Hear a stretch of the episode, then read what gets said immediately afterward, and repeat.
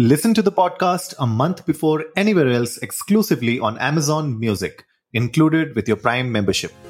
नमस्ते इंडिया कैसे हैं आप लोग मैं हूँ अनुराग और मैं हूँ शिवम। अगर आप हमें पहली बार सुन रहे हैं तो स्वागत है। इस शो पर हम बात करते हैं हर उस खबर की जो इम्पैक्ट करती है आपकी और हमारी लाइफ तो सब्सक्राइब का बटन दबाना ना भूलें और जुड़े रहे हमारे साथ हर रात साढ़े दस बजे। नमस्ते इंडिया ओह सुरीली सुरीली आवाज़ में जो एंड किया है आपने आज। अरे नहीं सुरीली आवाज़ में एंड नहीं किया मैंने यार। अच्छा फिर किस आवाज़ में कर दिया?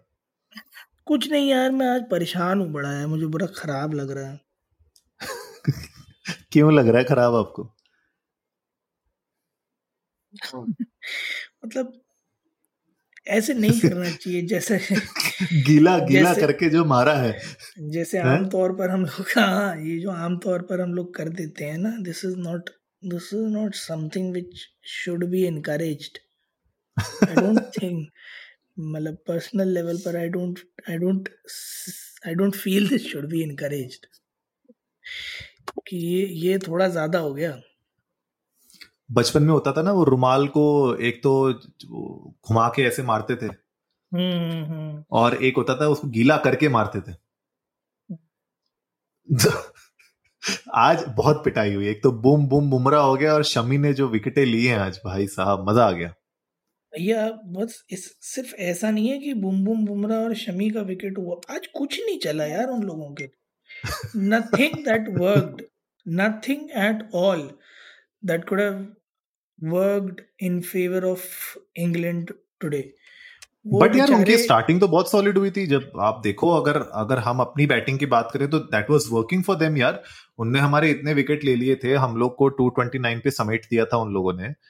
तो आप कह सकते थे कि मतलब उस टाइम पे कि इंग्लैंड तो ये मैच बहुत तो, आसानी से जीत सकते ऐसे तो पहले चार ओवर में जिस तरह से उन्होंने पिटाई करी थी सत्ताईस रन मारे थे उस हिसाब से भी लग रहा था कि हाँ। चालीस ओवर में मैच खत्म करेंगे। बट हाँ जी। पता नहीं क्यों मुझे ऐसा लगा कि इंग्लैंड को जब जब लग रहा था मैच उनके पाले में है ना, तब तब पलट जा रहा था। जैसे बैटिंग साइड में भी, इंडिया की जब बैटिंग चल रही थी, इंडिया ने तीन विकेट निकाले थे, राइट? तो इंग्लैंड ने इंडिया के तीन विकेट निकाले थे। उस मोमेंट में भी इंग्लैंड को लगा था कि हाँ यहाँ से रोड लुक्स प्रेटी गुड 200 के अंदर समेटा जा सकता है। बट रोहित शर्मा और के एल राहुल स्ट्रॉन्ग और वो ले गए एक तरफा मैच, फिर सूर्य कुमार भी है, उन्होंने भी सही साइड जमा दिया पैर, है ना? तो वहाँ थोड़ा सा इंग्लैंड की बॉलिंग एंड में आके डिसअपॉइंटमेंट फेस करा इंग्लैंड ने। फिर पहले ओवर पहले चार ओवर में स्टार्ट बहुत अच्छा मिला उन लोगों को रिदम पूरा का पूरा था प्राइड के लिए खेल रहे हैं वो इवेंचुअली वैसे भी। तो उन्हें लग रहा था कि वो भी सही जा रहा है, हमारी रिदम भी बढ़िया है, एकदम से बुमराह आए धोया धाया चलते बने। भाई साहब बैक टू बैक दो विकेट मतलब वहीं पे पूरा मतलब उनका जो कॉन्फिडेंस था ना उस कॉन्फिडेंस को खत्म बिल्कुल चकना चूर कर दिया था उस ओवर में. बिल्कुल और एक्चुअली में आप ये देखो ना वो कितने अनफॉर्चुनेट विकेट थी पहली वाली जो थी है ना? निक लग के बॉल अंदर घुस गई। ठीक बोल्ड हो गए। दूसरा वाला उन्होंने रिव्यू लिया वो हल्का सा स्निको पे रेटिंग आई है जब बैट के पास से निकली है बॉल है ना? वो भी उसके बावजूद भी थर्ड अंपायर ने आउट ही दिया क्योंकि वो बेनिफिट ऑफ़ डाउट था कि वो बैट पे नहीं लगी थी। And he wasn't even sure वरना वो तुरंत रिव्यू लेते अगर बैट पे लगी होती तो। उसके बाद एक और देखो दूसरा रिव्यू उन्होंने लिया जो एंड में वो भी गलत हो गया लिविंग स्टोन वाला। तो पूरा टूर्नामेंट वैसे भी उनका पिटा हुआ चल रहा तो मुझे ऐसा लग रहा है इंग्लैंड कहीं ना कहीं ना उन्होंने पूजा पाठ नहीं कराई उन लोगों ने आने से पहले। सही बात है। मतलब आज का मैच लिटरली आप विश्वास नहीं करोगे मैंने पूरी इंडिया की इनिंग्स देखी थी और जब इंग्लैंड ने बैटिंग शुरू की थी स्टार्टिंग के ओवर में जब पिटाई लग रही थी हम लोग की तब मुझे पक्का ऐसा लग रहा था कि इंग्लैंड इस बार कम से कम नहीं भी जीतेगी तो छह विकेटों से जीतेगी। मुझे ऐसी फीलिंग आ रही थी। लेकिन अच्छा। जब वो बुमराह की जो विकेटें उसने लेना शुरू किया उसके बाद शमी ने बोला कि रुको यार हम भी तो हैं। उसके बाद उनकी जो शमी की इन स्विंग देख रहे थे आप कितनी प्यारी गिर रही थी। हाँ और आप मतलब वो देखते ना देख जो उन्होंने जो उन्होंने जो बेबस किया है उनको बट रूट को जो नहीं सॉरी बेन स्टोक्स को जो हम्म। उन्होंने बेबस किया एकदम मारने के लिए कि विकेट मेड इन ओवर निकाला पाँच गेंदे इतनी खतरनाक गेंदे कि बिल्कुल सब्र का इम्तिहान लेना और पांचवी गेंद पर हल्का सा लॉफ्ट मतलब स्विफ्ट कराई गेंद और वो स्लिक करके घुस गई विकटों के बीच में तो उनके चेहरे पे पता चल रहा था फ्रस्ट्रेशन जब वो जा रहे थे वापस पवेलियन की तरफ़ कि यार मैं मार तो रहा था कोशिश तो मैं कर रहा था पता नहीं लगी मैं क्या करूँ और कहाँ जाऊँ मैं? बिल्कुल। बिल्कुल बिल्कुल। पर कुलदीप यादव ने भी बहुत इंपॉर्टेंट विकेट्स लिए हैं। जी जी जी और बटलर का। ठीक है? जी, जी. मुझे ऐसा लगता है कि वो दो इंपॉर्टेंट विकेट्स थे क्योंकि अगर वो टिक जाते ना तो वो भी अच्छा खासा स्कोर खींच देते। तो हाँ, उनका इंग्लैंड का स्क्वाड भी इंग्लैंड का इंग्लैंड का स्क्वाड भी कुछ कुछ वैसा है जहाँ पर जैसे ऑस्ट्रेलिया का है ना कि हाँ. एंड तक आके मारने का मादा रखते हैं तो वो चीज़ है कि एंड में और देखो ना एंड में आके दो छक्के हिट करे ना टेलेंडर्स ने तो हम्म, हम्म। वो एक पॉइंट था प्लस स्कोर जो है ना वो लो था at any point of time England अगर हिटिंग करना शुरू करता क्योंकि उनका हमेशा आस्किंग रेट छः से नीचे ही था पूरे मैच में तो वो किसी पॉइंट ऑफ़ टाइम पर भी आकर अगर हिटिंग करना शुरू करता ना इंग्लैंड तो वहाँ से मैच वो निकाल कर ले जा सकता था। दो चार अच्छे ओवर चाहिए तो उनके पास रिदम आ जाती they would have taken it off lift off अच्छा खासा वो ले जाते। And the entire time I guess जो वेट कर रहे थे, वो जो छठे, सातवें विकेट के लिए जो थोड़ी बहुत पार्टनरशिप बनी भी थी they waited for the same कि कहीं कहीं थोड़ी सी रिदम मिल जाए। We get a scope of three two four overs है ना? We collect a decent amount of run और फिर वहाँ से हिट ऑफ़ करके आगे निकल जाएँगे। But they couldn't again commendable bowling by India we not criticising how India perform of course evident है कि इंडिया ने बहुत ही अमेजिंग विक्ट्री क्लेम की आज. But there were plethora of things which went on wrong on England side including the very fact कि वो चोक किए. क्योंकि इंडिया भी सिमिलर सिचुएशन में था but they played very patiently but England choked brutally या या दैट्स ट्रू दैट्स ट्रू लेकिन इन सब चीज़ों में बॉलर्स की हम लोग तारीफ़ तो कर रहे हैं लेकिन इन तारीफ़ के बीच में रोहित शर्मा और सूर्य कुमार यादव की तारीफ़ करना भी बनती है। क्योंकि रोहित शर्मा एक एंड पे टिके हुए थे और दूसरे एंड से विकटें गिर रही थी।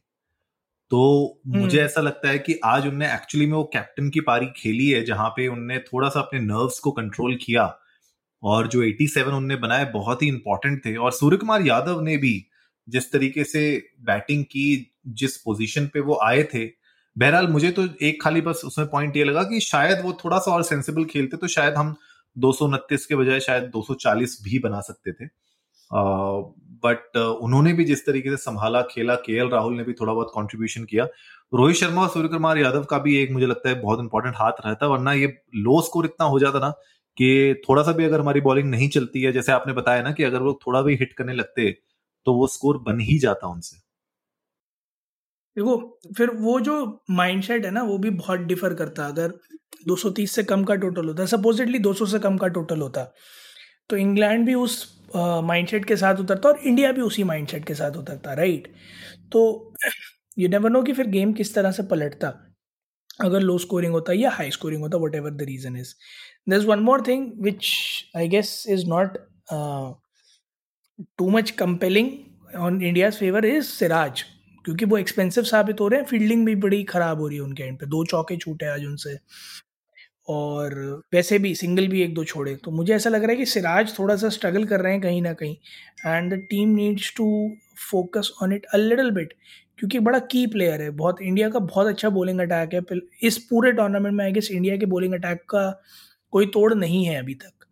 क्योंकि इंडिया बहुत ज़्यादा रन के लिए पिटा भी नहीं है इस पूरे टूर्नामेंट में कहीं और बड़ा कंसाइज प्रिसाइज बॉलिंग भी करी है। सो so, मुझे ऐसा लगता है कि उस सब में सिराज का रोल काफ़ी इंपॉर्टेंट है। In the long run in the tournament अभी तीन मैच लीग के और बाकी है फिर सेमी है फिर फाइनल है।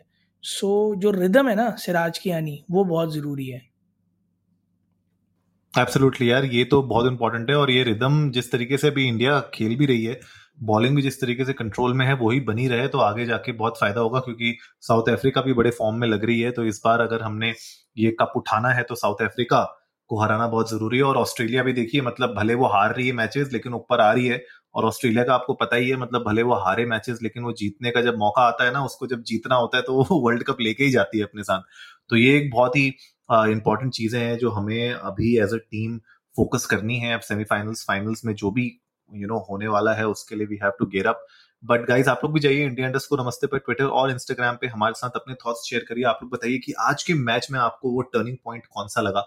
आप लोगों के हिसाब से वो कौन सा टर्निंग पॉइंट था जिसकी वजह से इंडिया जीती है?